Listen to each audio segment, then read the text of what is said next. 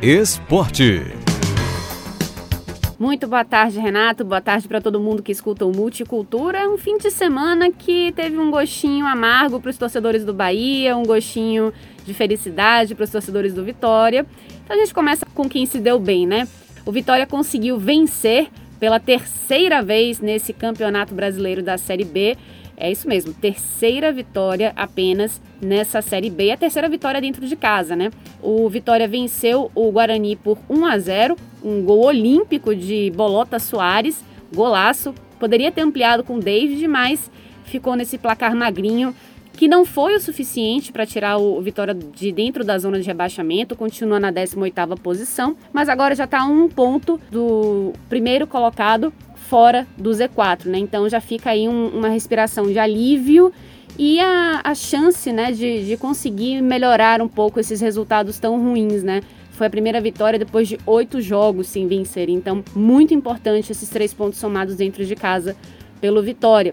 Já o Bahia já amarga sete jogos sem vencer nessa Série A. Sete jogos seguidos sem vencer. É uma sequência muito ruim, a pior sequência neste ano de 2021. E dessa vez perdeu para o Grêmio, lá no Rio Grande do Sul, por 2 a 0 né? Gols de Borja e, e Diego Souza esse último bem no finalzinho da partida e foi assim, é, com requintes de crueldade, dá para dizer, porque Diego Souza passou por todo mundo e ninguém conseguiu marcar o jogador nesse último lance aí da partida, né? E vale lembrar que quem comandou esse jogo foi o Bruno Lopes, que é o treinador do Sub-23 do Bahia, porque o novo técnico, Diego Dabove, é o argentino, acabou de chegar e ainda não teve tempo para conseguir sequer comandar um, um, treino da equipe, né? Então ele vai começar a fazer isso agora.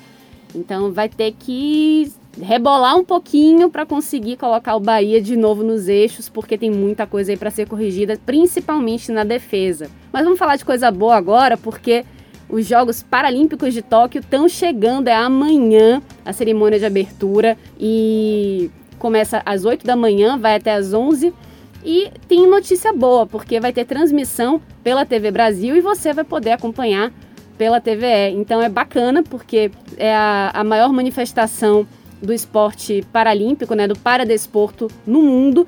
Nós temos muitos atletas que podem conquistar medalhas de ouro, muitos baianos, são nove da nossa delegação baiana que vão tentar medalhas de ouro. Temos grandes chances de medalha no futebol de cinco, que somos tetracampeões.